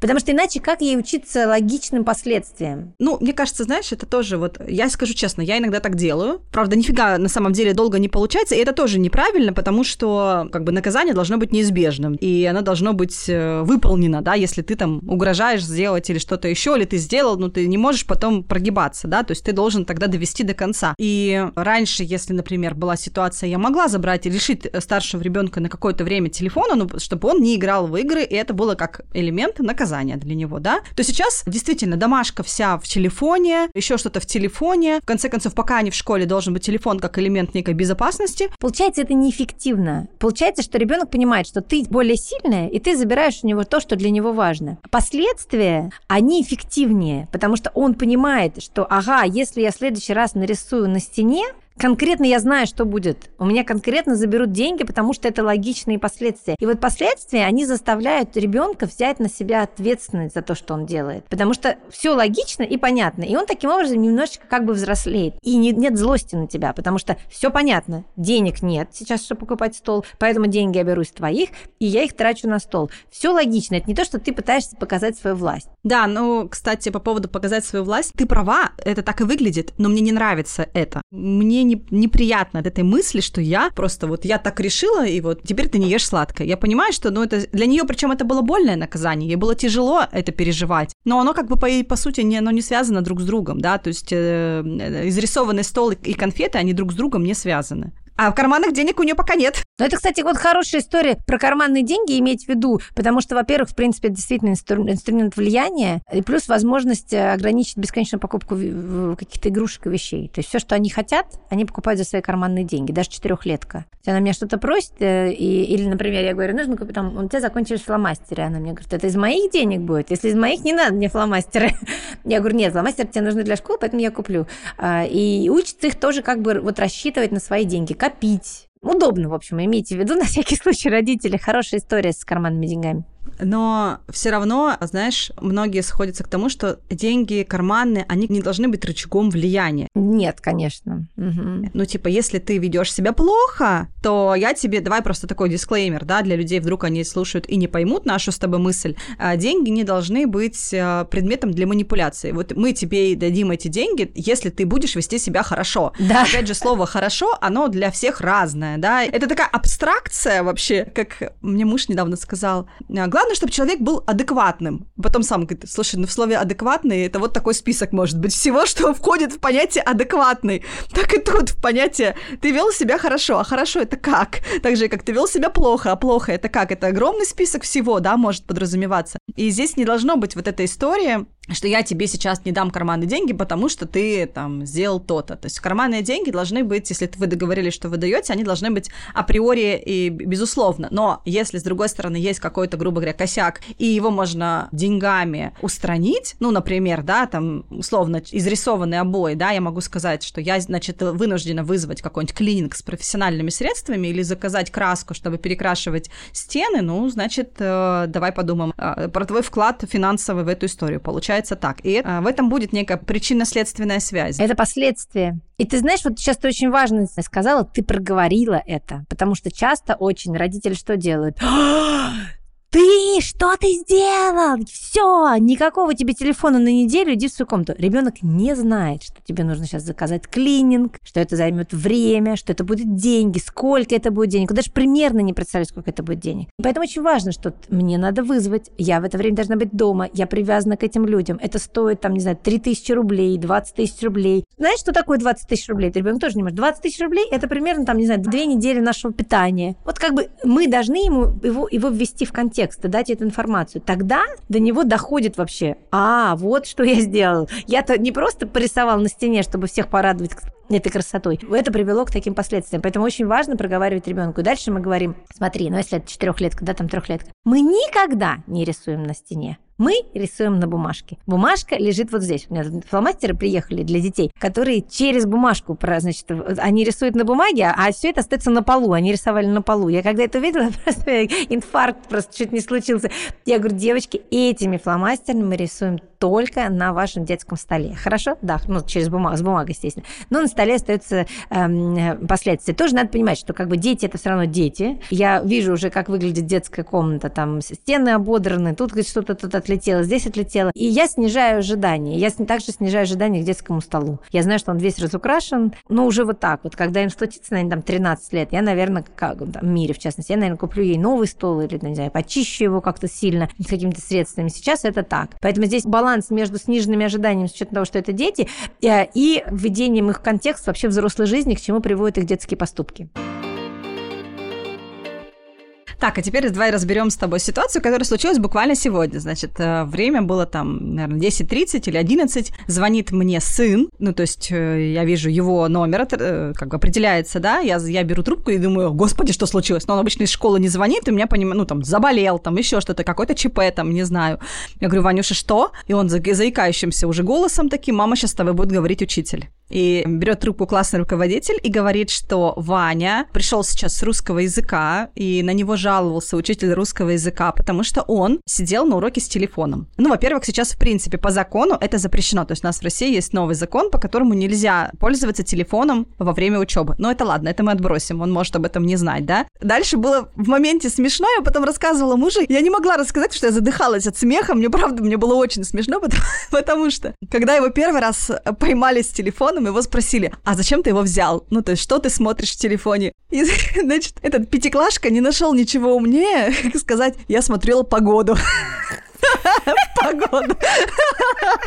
Классный руководитель говорит, вы как-то, пожалуйста, перед школой там сообщайте ему, пожалуйста, какая погода за окном, что раз для него это так важно. Ну, а второй раз ему уже пришлось признаться, что он сидит просто играет. Я понимаю, что ему скучно, поиграть гораздо интереснее. Ну, то есть, если, ладно, мы отбросим это все, вот этот вот смех, то мы видим проблему, да, ребенок в школе, вот он пришел в школу с телефоном. Я не могу его отправить в школу без телефона, потому что из школы он идет один. И это наша школа находится не в соседнем там доме, не в соседнем там дворе. То есть он идет такой, ну, с одной стороны, не очень большой путь, но все равно это путь, да, он переходит подземный переход. Это такая целая история, понимаешь? И я чувствую более-менее как-то себя спокойнее, если у него в руке есть этот телефон, и я понимаю, что он мне может позвонить, и, ну, понимаешь, да, мою историю, мою мысль. То есть отправить его совсем в школу без телефона я не могу. Там, ну да, наверное, можно было бы тогда купить ему кнопочный, сказать, ну вот этот пластмассовый брусок для того, чтобы ты просто мог звонить маме, да, например. В принципе, наверное, да, это путь. Но ну, как бы, очевидно, что мне сейчас, он придет из школы, мне нужно будет с ним эту тему обсудить, поговорить. Что бы ты сказала на моем месте? Ты знаешь, во-первых, я бы расслабилась, потому что он своих получил уже. Я думаю, что вся эта ситуация с учителем... Он плакал, кстати. Вот, он получил, он все последствия свои уже получил. Единственное, что бы, наверное, я бы сказала, когда он пришел домой, я бы сказала, ну как ты сегодня, как ты это прожил-то? Ну да, я понимаю, что ты в руки взял телефон, да, я понимаю твое желание взять телефон. Но вот теперь это будет так, имея в виду, что, к сожалению, в жизни вот теперь так. Если будут ловить тебя с телефона, будут такие последствия. Ну, скорее всего, они ужесточат, наверное. Если второй раз, может быть, что-то еще и более жесткое будет. Не знаю, директору тебя, что ли, поведут. Очень неприятно. Я тоже так испугалась, когда мне позвонил учитель. Я думала, что что-то случилось, я чуть с ума не сошла. Вообще потом целый день работать не могла. Ну и так далее. И вот мы видим всю картину, его картину, твою картину. Но в целом, конечно, я думаю, что он, как бы, его последствия накрыли еще в школе. Ну, в общем, разбор полетов какой-то прямо все-таки проводить не надо, но в то же время и игнорировать, делать вид, что ничего не произошло, тоже не нужно. Ну, я считаю, что это надо обсудить. Во-первых, обсудить его состояние, потому что если твой ребенок плакал, я не знаю, сколько часто он плачет. Ну, вообще нет, он не из тех, кто будет прямо, знаешь, каждый день плакать. Хотя при этом он мальчик эмоциональный, он такой, знаешь, тонкой душевной организации, я бы сказала. Ну, это значит, что он пережил достаточно серьезный стресс. Вот, и, в принципе, я бы его в этом поддержала. У меня был такой аналогичный случай тоже с Лолой, но она мне позвонила просто в слезах. Они были в школьной поездке в Бельгии. И, Наташа, там такое было, там были люди, там алкоголь, я все, там какой-то кошмар, какие-то люди, какие-то мужчины, ей 16 лет, оказалось, что они поехали в школьную поездку, и вот она, задыхаясь, мне все это рассказывает, и потом я просто села на пол, потому что у меня уже подкосились колени, я в Амстердаме, она в Бельгии где-то. Оказывается, значит, в Бельгии с 16 лет можно покупать алкоголь. И они с ребятами пошли, купили пиво, и в этот момент в бар зашли учителя. По законам Бельгии ты можешь купить, но по законам школы ты не имеешь права в поездках никакой алкоголь покупать. Ну, их там поймали, и начались разборки, и там мы вас сейчас выпроводим домой и так далее. И то, в каком состоянии она мне звонила, мне было понятно, что она с последствиями уже столкнулась. Единственное, что я могла сделать дома, это просто ее поддержать. Нас вызвали в школу, мы вот сидели, слушали, кивали головой, и я говорю, Лол, я больше не хочу в такие ситуации попадать, я не хочу приходить и слушать это, как меня отчитывает учитель за то, что ты в поездке купила алкоголь. Она такая, нет, больше никак. Да, ну все. Да, то есть тоже нет никакой гарантии, что это больше никогда. Ну, в вашем случае, в моем случае точно никогда, потому что она уже не учится в школе. Но я думаю, что как бы, ну, еще может одну ошибку совершить, ну, может, две ошибки. А так, в принципе, я думаю, что стоит его поддержать, когда он придет домой. А ты говоришь о том, что когда вот у тебя в блоге, да, мне кажется, какая-то такая вот мысль красной нитью проходит, что ты, не знаю, разрешаешь, да, если так можно сказать, в кавычках, быть родителям неидеальным. То есть ты их поддерживаешь в этой неидеальности. Но вообще как найти эту внутреннюю опору, как к этому прийти, когда общество так много требует от тебя? Когда ты постоянно видишь... Мне кажется, ну, обычно в этом еще и блогеров винят, нас в том числе, да. И, кстати, мне это тоже прилетает. Это так интересно, на самом деле, сейчас тоже будет минутка откровения. То есть я тот человек, который вечно такой вкопается в себе, находится в какой-то состоянии рефлексии. Я в этом с психологом, со своим прорабатываю какие-то вещи. И, кстати, эту ситуацию с Аленой, с ее топанием ногой я тоже прорабатывала с психологом, и мы искали какие-то ответы на вопросы, почему она так себя ведет. И, ну, возможно, даже нашли этот ответ. Я могу сейчас тебе тоже рассказать, если это интересно. И при этом со стороны читателей блога мне периодически прилетает, что ох уж эти идеальные мамы, то есть я как будто бы такая же идеальная. То есть то, что я транслирую, почему-то триггером является, да, то есть я там, не знаю, я готовлю с детьми печенье, а я люблю это делать, мы с детьми, я раскатываю тесто, они формочками вырезают печенье, потом мы это выпекаем, потом они едят, и я это могу показать в блоге, но людей это триггерит, понимаешь, мне потом пишут, но я бы после такого еще там неделю кухню отмывала. Да, я однажды попыталась испечь печенье, потом все было в муке, дети передрались, переругались, ничего хорошего из этого не получилось, и я получила еще гору горелого печенья. Вот прям так мне и писали. А я как бы вроде как не виновата в этом, ребят. Я же не пытаюсь из себя построить идеальную маму. Я не являюсь этой идеальной мамой. Но в то же время, понимаешь, я себя не чувствую идеальной мамой. Далеко этого во мне нет, вот этого вот какого-то короны на голове. Я при этом все равно, видимо, вызываю в ком-то чувство вины. И что с этим делать? Чувство вины, да. Что вот ты такая хорошая, а у меня все, а у меня печенье сгорело. Ну, во-первых, я всегда пытаюсь об этом говорить, но, конечно же, это, если бы я это все время выкладывала, было бы более очевидно. Я не могу доставать телефон, когда у меня дети дерутся. и начинать это снимать. Это даже не, как бы, неправильно, неэтично, я считаю. Конечно, это абсолютно бесчувственно по отношению к своим детям такое делать. Поэтому, конечно, я достаю телефон, когда они сидят, мило обнимаются на диване, потому что тогда я не нарушаю, так, ну, может быть, тоже, конечно, нарушаю, но никто не против, это не бесчувственно. Потому что, когда у меня дети дерутся, я откладываю телефон и бегу их успокаивать и разнимать. Поэтому у меня улетают всегда самые мои просмотровые рилс. Это те, в которых у меня что-то происходит между детьми, но это обычно у меня есть в этот момент дома оператор, он что-то снимает, и в это время дети начали ругаться. И эти видео улетели, потому что каждая мама такая, ладно, ох, и у нее тоже такое происходит. Я такой контент генерить сама не могу. Я могу генерить, когда они сидят спокойно, все тишина, там они делают печеньки, да, я в этот момент сняла. Это первое. Поэтому, конечно, соцсети негативно влияют на нашу самооценку. Самооценку, ну, давай скажем, матерей в первую очередь. Но при этом важно, видя это, учитывать, что там за камерой, и когда камера выключена, тоже может быть мука, тоже может быть горелое печенье. То, что вам показали 30 секунд, когда они делают печенье, не значит, что через 30 секунд они не поругались, не делили, нет, все-таки я буду делать кошечку, а ты собачку и так далее. Это все тоже может происходить, просто мы это не показываем, это неэтично по отношению к собственным детям. Неэтично по отношению к мужьям. Почему все видят такие идеальные картинки отношений в Инстаграм, потом хоп, развелись? Ну, потому что никто не будет выкладывать, как я с ним, там, не знаю, ругаюсь, или как мы выясняем отношения по поводу денег, потому что это неэтично по отношению к человеку. Потом, что касается неидеальности. Я всегда это подчеркиваю, потому что чем больше мы стараемся натягивать себя на вот эту идеальную картинку,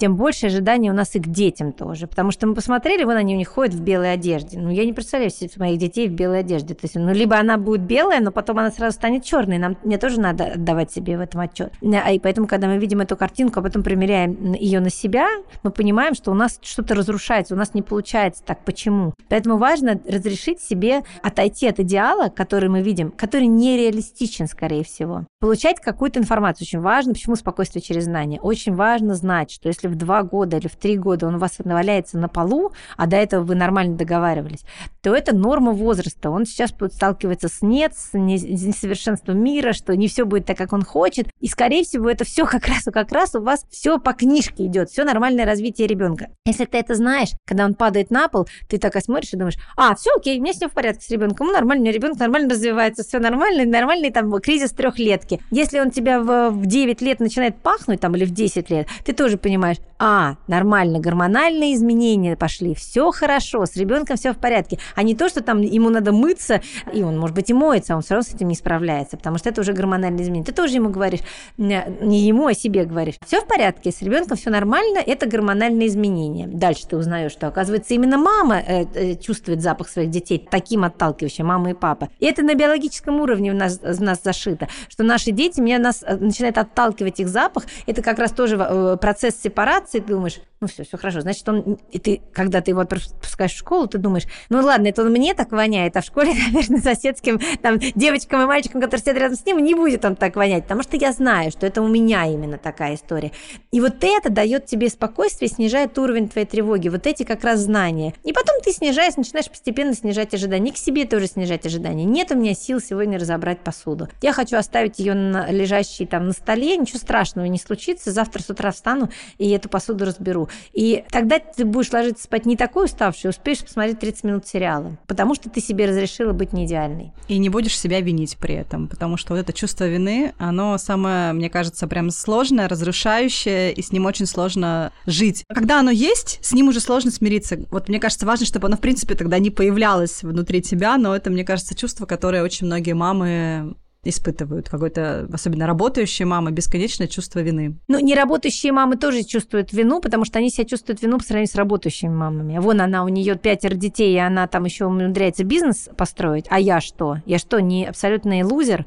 И ей тоже от этого тяжело. Или у нее 5 детей, у нее дома чисто, и еще и бизнес есть, а у меня грязно. Я вижу, как блогеры снимают, когда нужно снять картинку, вот так вот все разгребается, вот так вот весь этот кошмар, снимается картинка, а потом за пределами картинки тарелке там валяется все остальное. Она этого всего не видит, ей кажется, что она, ну, как бы не классная. Вообще, любая попытка стать идеальной приводит к неврозам. Вот нам надо выбрать, мы хотим, чтобы у наших детей была мама с неврозами, или чтобы у них была мама, которая, может быть, с большим пофигизмом ко всему относится, но это мама, которая спокойная. Чем больше у вас внутреннего беспокойства и попытки быть идеальной, тем больше мы срываемся на наших детей. Слушай, по поводу этичности хотела тебя спросить, как ты думаешь, вот наши дети, которых мы регулярно показываем в блоге, да, конечно, мы стараемся их показывать с хорошей стороны, там, я, по крайней мере, да, там, не знаю, не показываю их дерущимися, плачущими или там в каких-то моментах, то есть вот это действительно, я понимаю, что это неэтично, но все же я показываю их жизнь, я, получается, приглашаю посторонних людей в их жизнь. Бывает такое, что, например, посторонний человек может сказать моему ребенку: да я все про тебя знаю, твоя мама там уже все рассказала. Как ты думаешь, когда они станут взрослыми? Пойдут ли они с этим к психологу? То есть станет ли это какой-то, не знаю, травмой для них, что их мама вела себя вот так? Или это вообще не факт? Потому что я, правда, я об этом думаю. Это моя огромная проблема, огромная головная боль. Я очень сильно за это переживаю. Я сама себя успокаиваю. Так, ладно, все, Наташа, еще год, и через год ты перестанешь это делать. Но либо они ставят у меня руку, говорят: не снимай меня. Я уже понимаю, что... Ну, даже если они не ставят руку, 4-летка не понимает, даже 8-летка не понимает, что такое, там, не знаю, миллионные просмотры, что сейчас какие-то чужие люди будут это все наблюдать. Я думаю, честно говоря, что с чем мы столкнемся, это с законодательством. Я думаю, что в какой-то момент это все будет на уровне законодательства изменено, что, в принципе, когда эти дети вырастут, они скажут: ребята, а вы вообще в себе? Вы какое право на частную жизнь? Вы почему это все делали? Может быть, они, конечно, не выскажут нам и не пойдут в суд с исками против своих родителей, но то, что я думаю, это будет меняться каким-то образом, именно законодательная база, я в этом уверена. С точки зрения психологии, пойдут ли они к психологам, я, честно говоря, думаю, что, скорее всего, они пойдут к дети блогеров, да и, кстати, не только блогеров, потому что мы сидим, типа работаем, часто работаем, а часто и не работаем, но другие просто сидят и читают. Я думаю, что они пойдут с тем, что они никогда не видят наших глаз. И вот это моя проблема большая. То есть ребенку, чтобы обратиться к маме, ее нужно вытащить из этого телефона, как и нам, к сожалению, когда особенно у вас подростки, ребенка нужно похлопать по плечу, там, по ноге, там, посмотри на меня, пожалуйста. Они так видят нас. При этом мы им говорим: читайте, надо больше читать, надо больше заниматься, надо больше рисовать. А они-то тебя видят все время читающие в телефоне, и для них ты в телефоне, ты не читаешь. У меня, например, я только аудиокниги слушаю, у меня хотя бы наушник, я в этот момент говорю: я слушаю книгу, но при этом я говорю: тебе нужно 20 минут читать перед сном. Почему? Ты же не читаешь, она мне говорит. Почему я читаю? И вот то, что им все время приходится нас выдергивать из этого прямоугольника, я думаю, что они с этим могут пойти. Поэтому я сейчас пытаюсь, вот я их в 5 часов забираю от няни, и с 5 до 8, до 9 я пытаюсь исключить гаджеты из своей жизни. Ну и вот поставила лимит на соцсети. Надеюсь, что сама с собой справлюсь таким образом и пойму вообще масштаб, насколько я зависима от этого, насколько это много у меня занимает времени и ресурсы, и поэтому все, что мне нужно выкладывать в соцсети, я стала делать в программках специальных, и потом уже готовое выкладывать, чтобы я понимала, что я действительно работаю, а не зависла на видео с кошечкой и собачкой. Слушай, я тебя послушала, мне стало грустно. У меня есть над чем задуматься сейчас, и действительно, я думаю, что они очень часто видят маму с телефоном в руке. Конечно, да, я себя оправдываю тем, что, ну, ребят, это работа, я тут для всех вас зарабатываю, вот это вот все, но тут еще, знаешь, есть такая ловушка, я бы так это назвала. Когда я работала журналистом и уходила в редакцию, я видела детей своих, тогда еще там, ну, скажем так, это больше было связано с Ваней. Я видела Ваню мало, да, час утром до работы, 2 часа там вечером после работы и полноценные выходные. И мне кажется, что я проводила с ним время гораздо более качественно, чем сейчас я дома, они меня видят, и я их вижу, и они растут у меня на глазах, и у меня есть такая иллюзия, что меня много в их жизни, и их много в моей жизни, и мы даже устаем друг от друга, и мне даже хочется порой сбежать от них, от всех, ну, понимаешь, да, потому что мы постоянно вот, если они, конечно, не в школе, а возвращаются в обед, и вот начинается вот эта вот суматоха, и я понимаю, что мое время с ними, оно уже не настолько качественно, как было тогда, когда я ходила в офис. Такая вот ловушка фрилансера, я бы так это назвала. Я абсолютно согласна, я тоже дома, и я специально не отдавала детей на продленку, я подумала, что у меня будет няня, и тогда у меня будет время вот это совместное дома. Конечно, это все иллюзия, ты просто ходишь, то есть у меня уходит няня, я начинаю там подсобирать, собирать и готовить. Вот, поэтому я стала создавать какие-то ритуалы. Тоже это мои личные какие-то продвижения в плане родительства. То есть у нас есть определенные игры, которые интересны и им, и мне. И мы этими играми занимаемся. И это значит, что я смотрю на часы так, 5 до 6, у меня есть там час, чтобы провести время с ними. Надо тоже понимать, и здесь я всегда тоже об этом говорю, что чаще всего в детские игры родителям играть неинтересно. То есть мне неинтересно играть в кошечки-собачки. Я взрослый человек, мне 43 года, это не моя сфера интересов. И поэтому мне нужно найти то, что примерно мне будет интересно. Вот как ни странно, да, у нас есть книжка с животными, у нас появилась новая игра, мы открываем книжку, кто-то из детей открывает, или я, чья очередь, выбирает животное, и мы должны угадывать там, а он там в клеточку, а он в точечку, а он живет в Африке или он живет где-то на Северном полюсе. И эта игра очень сильно всех затягивает. То есть вот мы можем, не знаю, минут 40 проиграть каждый по очереди, потому что у нас есть 4-летка, и она очень смешно. И мы обожаем, когда именно она загадывает, потому что она не понимает, что утка, может, например, сказать, это животное, оно не умеет летать, и ты гадаешь, в итоге оказывается, что это утка. И мы очень сильно смеемся, то есть для нас это очень смешным ритуалом стало. И это, я точно знаю, что я отложила телефон, он не лежит рядом со мной, он лежит в другой комнате, чтобы я точно его не взяла по привычке проверить. И я провела эти 40 минут, и я поставила себе галочку. И вообще, кстати, вот у меня, сейчас я покажу, у меня как раз здесь лежит, читатель наш не увидит, у меня вот такой вот блокнотик есть. Я в этом блокнотике каждый день записываю вечером 4-5 вещей, которые мне удалось сегодня сделать. Это может быть связано с любыми моментами. Например, мне удалось заказать поездку, то есть я поставила себе эту галочку как историю успеха за сегодняшний день. Но также это время, которое мне удалось провести с детьми. Мира занимается лошадьми, мне удалось съездить с ней качественно, провести время. Это значит, что я не сидела в телефоне, когда она занималась, у нее 30 минут урок, а смотрела, как она катается. Потом 20 минут после этого мы с ней сидели в кафе и болтали. Все, я свою функцию родительскую на сегодняшний день выполнила. Отработала 50 минут качественно мамой, посмотрела, восторгалась, как она ехала рысцой, как она в галопе была. Она увидела мои глаза, а не мой затылок или лоб, когда я в телефоне. Я молодец.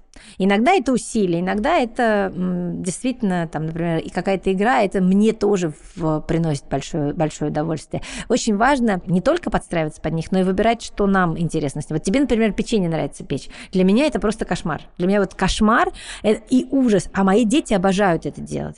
Поэтому я еду, у нас есть специальное кулинарное кафе, там все уже готово, тебе это выдают, ставят перед собой, и ты делаешь это вместе с детьми. Для меня это усилие, но я знаю, что детям это важно. Вот тоже там 30 минут мы в этом кафе отсидели. Ну, кстати, тоже поделюсь своим, там, скажем так, не лайфхаком, не знаю, как это правильно даже назвать, как это обозвать, но я думаю, что тоже мои подписчики часто видят, что я что-то готовлю с детьми. Я просто, в принципе, люблю готовить. То есть, когда как раз я с ними пеку печенье, или когда мы с младшим ребенком, а он вообще как мой хвостик, он даже обижается, если я что-то готовлю без него, но когда мы, например, там с ним готовим блинчики, это как раз мое качественное время с ним. То есть я готовлю, но в то же время я с ним общаюсь, он нажимает кнопку миксера, он там засыпает продукты, он делает что-то еще, и это просто такой вот способ, да, провести время там, опять же, не в телефоне, а в общении с ним, но при этом это тоже сфера моих интересов. То есть я не через какое-то невероятное усилие это делаю, потому что, да, сидеть и собирать кубики на полу мне неинтересно, там, сидеть в песочнице. Я, мне кажется, свой срок отмотала с первым ребенком. Вот я с ним, честно, сидела в песочнице,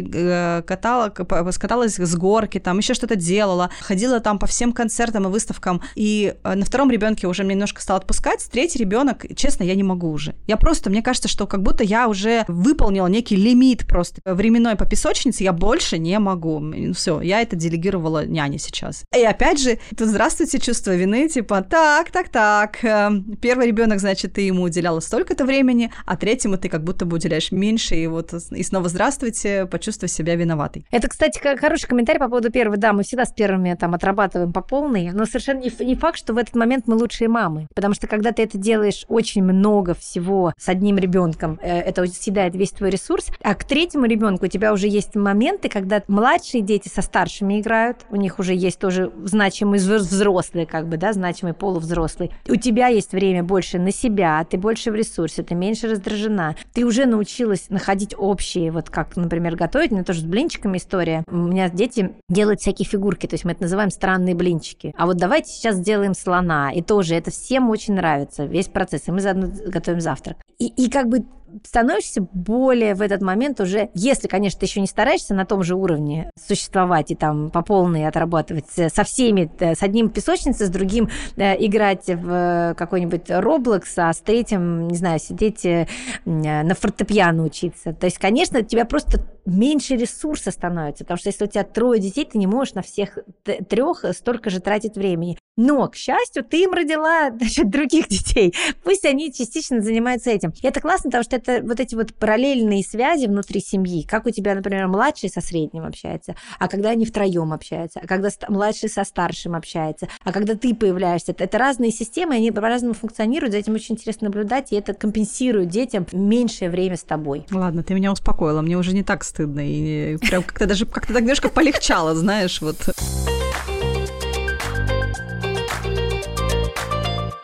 Скажи, пожалуйста, как ты справляешься с ситуациями, когда у тебя бой между 2 младшими детьми? Ну, наверное, просто старшие не участвуют в этой бойне. Но периодически, я думаю, что это больше сейчас касается вот этих 2 мелких, да? Вряд ли ты мне сейчас скажешь, что нет, ну что ты, они так любят друг друга, они только обнимаются, целуются и держатся за ручки и ждут друг друга там из школы, садика и никогда не ссорятся. Мне кажется, это переживают все, и периодически это где-то ревность, где-то дележка какая-то начинает, еще что-то. Как ты себя ведешь в этот момент? Опять же, к вопросу к знанию. Значит, есть такой на TED.com, есть видео, где рассказывает автор лонгитюдного исследования, он исследовал братьев и сестер. Он говорит, что статистически каждые 6 минут возникает конфликт между сиблингами до 9 лет. То есть каждые 6 минут, это нормально, когда они ругаются, каждые 6 минут. И я всегда с этой цифрой, когда она такая, интересно, прошло 6 минут или еще не прошло? И чаще всего это из-за, он называет property, из-за личной собственности. Это может быть что угодно. Ручку мы с тобой взяли одну и ту же, или это был вообще-то мой стул, я тут сидела.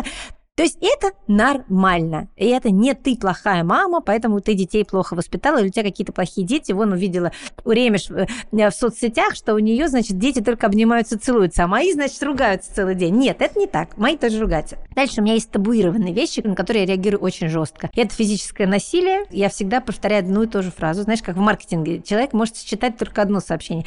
А я повторяю одно и то же. У нас нет в семье насилия. Мы не применяем насилие. Если кто-то кого-то вдруг ударил, я пожалею того, кто ударил, спрошу, что случилось, всегда спрашиваю, что случилось. И дальше обязательно повторю, мы не применяем насилие никогда. И когда есть психологическое насилие, это, например, старшая сильнее, больше, она берет какую-то вещь и поднимает над головой. И говорит, нет, скажи, пожалуйста, нет, скажи. Вот это вот меня просто это выбешивает, потому что это как бы проявление психологического насилия за счет того, что ты сильнее. И я объясняю концепцию психологического насилия. Я говорю, ну, смотри, давай я с тобой так, я возьму телефон, подниму над головой, будет говорить, скажи, пожалуйста, это будет очень неприятно тебе, это унизительно по отношению к нашему ребенку, делает это из-за того, что ты, ну, она это так скажет тебе, пожалуйста, просто потому, что у нее нет другого выхода. Я на это очень остро реагирую, ну, жестко, не остро, а жестко. А во всех остальных случаях я говорю, что случилось, давай тебя обниму, тебя обниму, да, ты брала игрушку, да, да, она тебя толкнула, да, это неприятно. Мира, пожалуйста, не толкайся, Кая, пожалуйста, не толкайся, мы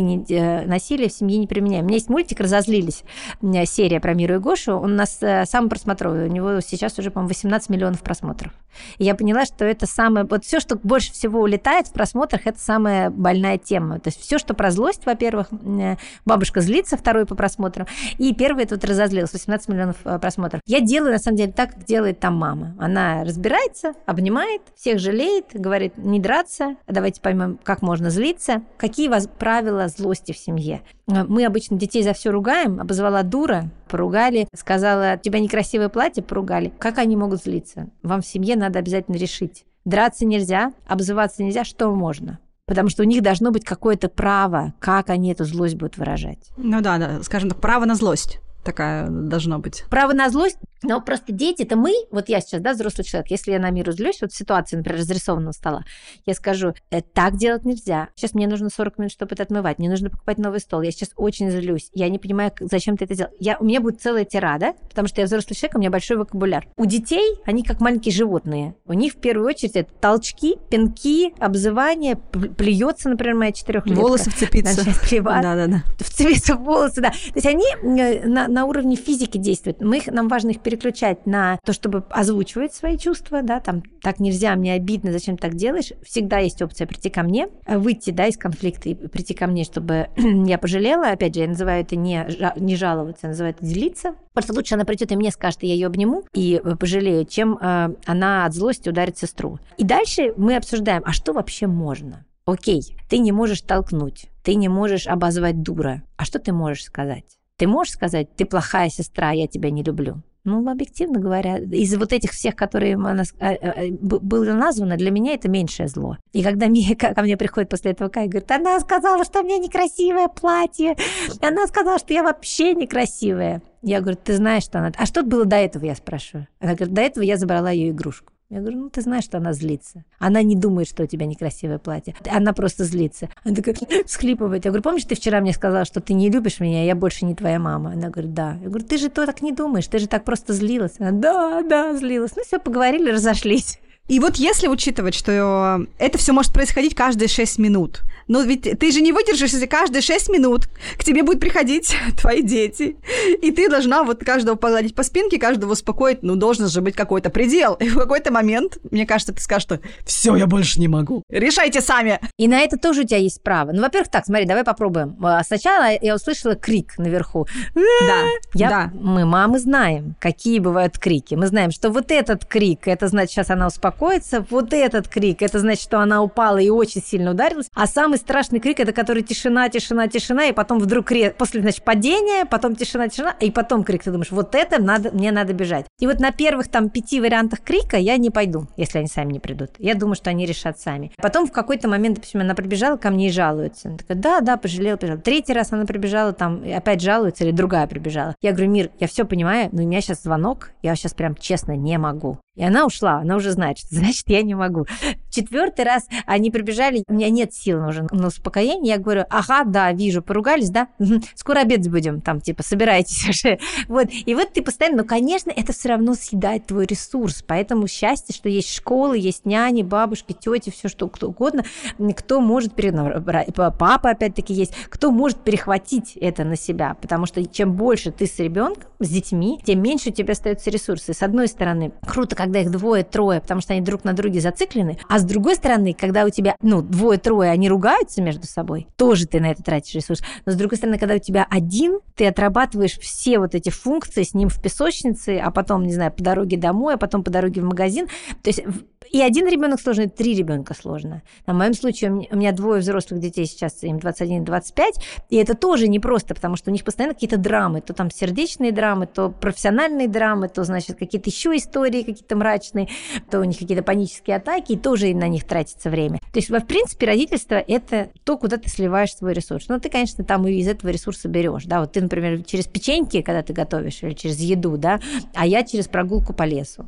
Смотри, вот ты говоришь, когда приходит кто-то из детей, говорит, она некрасивая, я ее вообще не люблю, она плохая, условно, да, это потому что, такой способ выражения злости. Когда, например, ребенок говорит, да я тебя вообще не люблю, да лучше бы ты умер. Вот меня пугает эта фраза, а она есть, например, меня вот такое может сказануть Алена. И я понимаю, что искренне, конечно, этого не хочет. Причем она может такое сказануть бедному Кексику. Кексик — это наш Джек Рассел, кстати, за что еще они любят ваш мультик, потому что там есть свой Кексик, понимаешь, это и как бы еще сразу плюс 100 очков к этому мультику, вот, поэтому, например, когда она на кого-то очень злится, она не может даже сказать этому человеку, она может прийти и сказать все это Кексику, что ты плохая собака, я тебя не люблю, да лучше бы ты вообще умер. У меня просто в этот момент, понимаешь, внутри меня холодеет все просто. Мне становится страшно. Успокой меня, скажи, что она на самом деле так не думает, и она просто это говорит просто потому, что ей надо что-то сказать. Да, но это мы, взрослые, понимаем, что такое умер. А еще, скорее всего, она у тебя сталкивалась когда-нибудь со смертью? Кто-нибудь умирал у вас? Ты знаешь, из людей нет. У нас однажды умерла кошка. Получается, что ей было, почти 5, неполные 5. И я думаю, что она даже тогда еще вообще не поняла, что происходит. То есть вот в таком возрасте она действительно не сталкивалась со смертью. И, наверное, она просто даже... У нее цепочки нет, вот этой логической в голове. Да, да, абсолютно. Вот, то есть у меня Мира столкнулась со смертью, когда умер мой папа, и она видела, что такое смерть, да, видела по моим реакциям. Она такое не скажет уже. А, например, Кая, которая не сталкивалась со смертью, она постоянно это говорит, потому что она не понимает. Ребенок не понимает, что такое умер, да, то есть для них, они до сих пор, сейчас они потом столкнулись с тем, что у нас умерла собака, у них на глазах переехала машина, и они понимают, что это такое, и это неприятно. То есть, как бы, когда ребенок это говорит, ну, как бы, Кексику что? Она говорит Кексику: я хочу, чтобы ты у меня умер. Я думаю, что у Кексика драмы никакой. Он не травмирован от этого. Кексик такой лежит себе, у него там белый шум такой какой-то. Кексику не обидно. Страшно тебе, потому что тебе кажется, что мой ребенок не способен на эмпатию, у меня что, ребенок может желать смерти? На самом деле, конечно, она не желает смерти. Это примерно то же самое, что у тебя некрасивое платье для нее. Ну, это она это примерно то же самое говорит. То есть, если вдруг она будет это говорить кому-то из детей, и детям будет неприятно, другим. Наверное, стоит проговорить, что это может быть неприятно, потому что человек знает, что такое смерть. Умереть — это вот так вот, это там, не знаю, вызывает грусть у людей, это больше не быть, это не существовать. Это то же самое, как они не всегда понимают, например, малыши, что когда-то их не было. Вот для них тоже этой концепции не существует. Я пытаюсь объяснить, Кая, ей сейчас 4 года, что она говорит: вот вы когда с Мирой там куда-то ездили, она по Витмов, так, а где я была? Я говорю: тебя не было. А я была с папой? Нет, тебя не было. А я была у тебя в животике? Нет, представь, тебя вообще не было. То есть вот примерно то же самое, для них это смерть. Да, у меня с Никитой такие диалоги тоже есть, да. Да. В плане меня не было. Это же я же центр вселенной, да. Они не понимают, также они не понимают и концепцию смерти. Поэтому, по сути, конечно, ничего это не значит. Но это нам надо себя успокоить и понять, что, конечно, она никому смерти не желает. Просто она так выражает злость. А если она в этом время сидит рядом с Кексиком и не бьет его, а просто рядом с ним сидит и ему это говорит, то, на самом деле, и ей хорошо, она снимает свою, как бы, да, она же выговаривается, по сути. То, зачем мы ходим к психологу. Считаешь, что Кексик – это ее психотерапевт. Она там выговаривается, ее отпускает, и она пошла дальше заниматься своими делами. А Кексику хорошо, с ним посидели. Не могу, это так смешно. Господи. Я когда посмотрела на эту ситуацию, вот так мне прям весело стало, потому что действительно Кексику вообще нормально. В этом смысле. Друзья, вы регулярно спрашиваете меня, какой еще подкаст я могу посоветовать, и я хочу рассказать вам про подкаст «Близкие люди». Это теплый, полезный проект о том, что такое современная семья, какие у нее ценности и проблемы. Этот подкаст ведет Варя Веденеева, основательница сервиса печати фотокниг «Периодика». Я лично знакома с Варей, и мы с ней встречались, и я была гостем в ее подкасте также, и рассказывала там про ипотеку. Варя мне показалась очень уютной, очень душевной, такой милой девушкой, и мне было очень приятно с ней пообщаться. И, конечно, перед тем, как пойти к ней в гости, я стала слушать ее подкаст, и мне он тоже понравился. Недавно Варя стала мамой, и в подкасте она рассказывает о том, вообще, что такое семья, зачем нам нужна она в мире, где и так можно комфортно прожить в одиночестве. В эпизодах подкаста вы можете найти и практические советы, например, как навести порядок в доме, сформировать общий бюджет с мужем, преодолеть семейный кризис, а также есть добрые истории семей, которые вас вдохновят. Ссылку на Варин подкаст я оставлю в описании. У нас все-таки подкаст, в том числе про деньги. Расскажи, пожалуйста, подробнее немножко, если можешь поделиться, про какую-то свою концепцию родительскую. Ну, ты уже сказала, что у вас есть 10 евро в неделю. Меняется ли эта сумма в зависимости от возраста? Ты даешь ее наличкой или, например, у вас есть карточка? С какого возраста ты начинаешь давать деньги детям и какие у них есть правила? То есть есть ли, например, какие-то вещи, которые под запретом? Но что они знают, что, например, вот это покупать нельзя, условно говоря. Давай я начну, как я к этому пришла. Я больше не могла слушать «купи». Они поняли еще, что купить можно через телефон. И вдруг они поняли, что можно сидеть вот так вот листать, и там лента просто бесконечная на каком-нибудь приложении, типа там в нашем случае Amazon или Bol.com, и они листают эту ленту. И Мира научила тоже Каю это делать.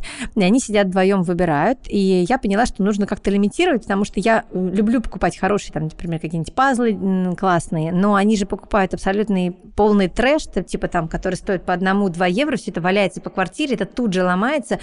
Меня это очень сильно все раздражает. Так вот, безумное гиперпотребление. У нас, кстати, тоже есть мультик «Сломанная игрушка» называется. Он как раз об этом, о том, что вот бесконечно покупать и к чему это приводит. И я ввела им концепцию того, что вообще-то это все куда-то потом отправляется, на какие-то мусорки, это все планета просто в этом тонет. Плюс я не готова постоянно покупать. Давайте у вас будут свои деньги, и здесь, конечно, самый большой плюс, и вы сами будете решать, что вы покупаете. Теперь, когда меня спрашивают, а можно это? Я говорю, это твои деньги, сама решай.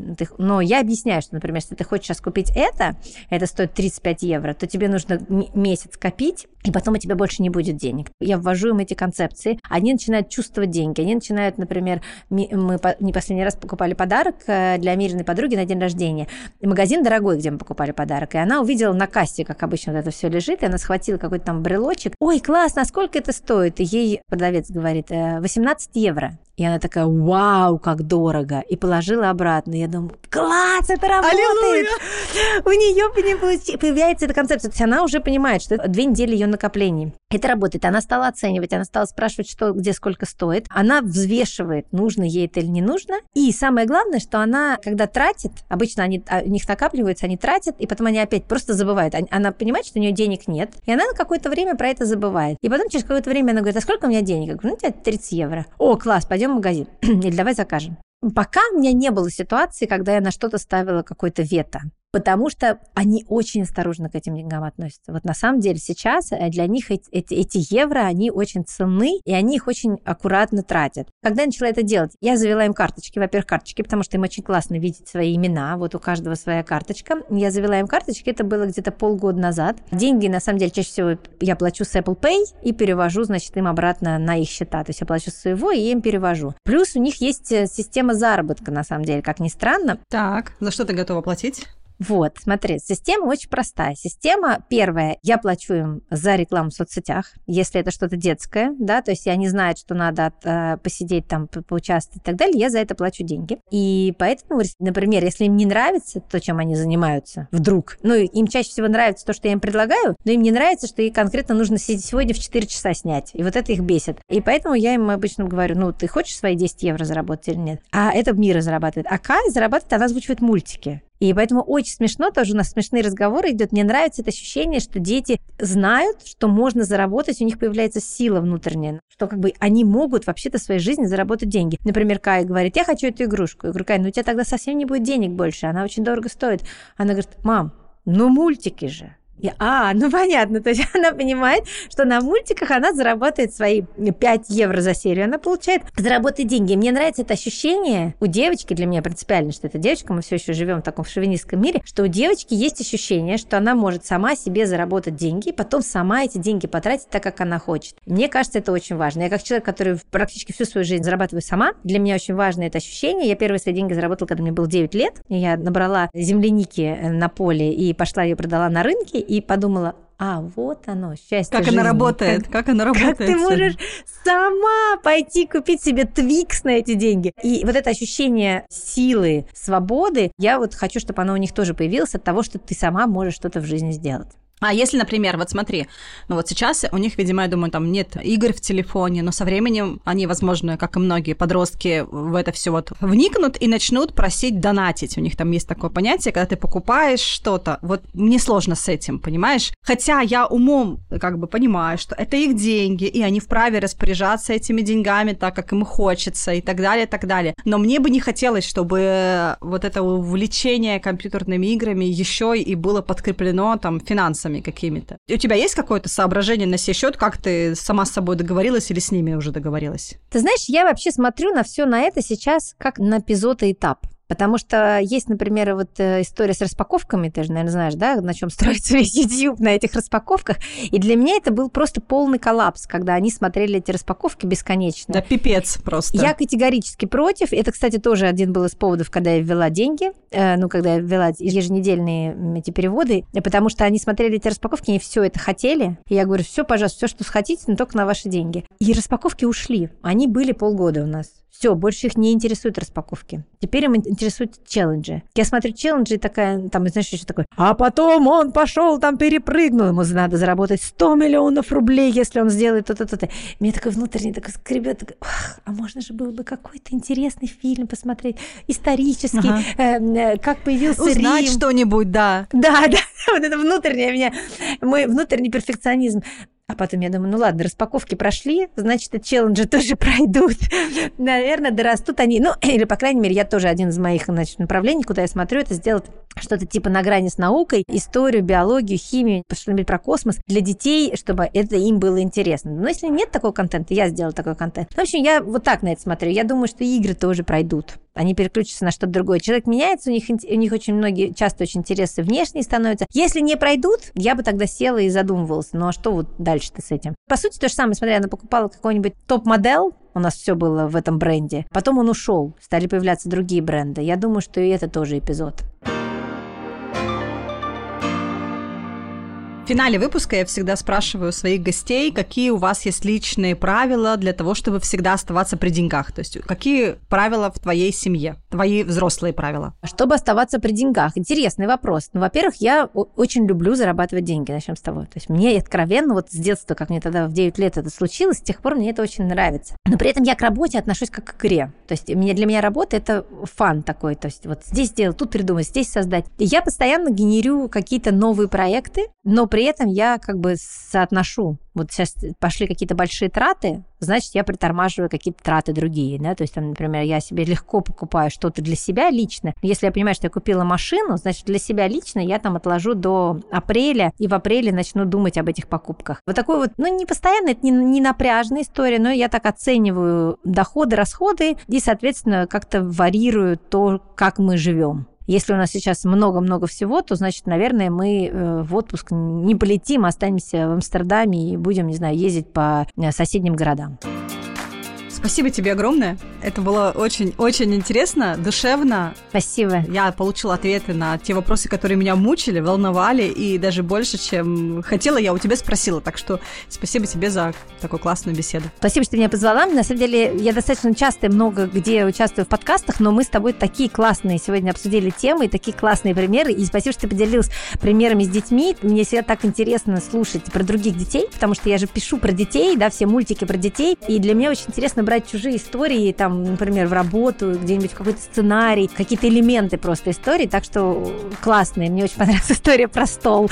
Такая выдержка должна быть у мамы в этот момент. Я жалею, что я... Нет, вот это не то, что жалею, ну вот это надо было сфотографировать, но я была не в том состоянии, чтобы брать телефон просто это фотографировать. Это к вопросу идеальных блогеров, потому что ты в этот момент не в том состоянии, чтобы это делать. На этом все. Спасибо, что были с нами. Я очень жду вашей обратной связи. Ставьте оценки подкасту в Apple Podcast, сердечки в Яндекс.Музыке, пишите мне в директ, отмечайте мой профиль в сторис и рассказывайте о моем подкасте. В общем, делитесь впечатлениями. Все ссылки на меня и мою гостью вы найдете в описании к этому эпизоду. Подписывайтесь на подкаст в том приложении, где вы его слушаете. Новый выпуск будет уже через неделю.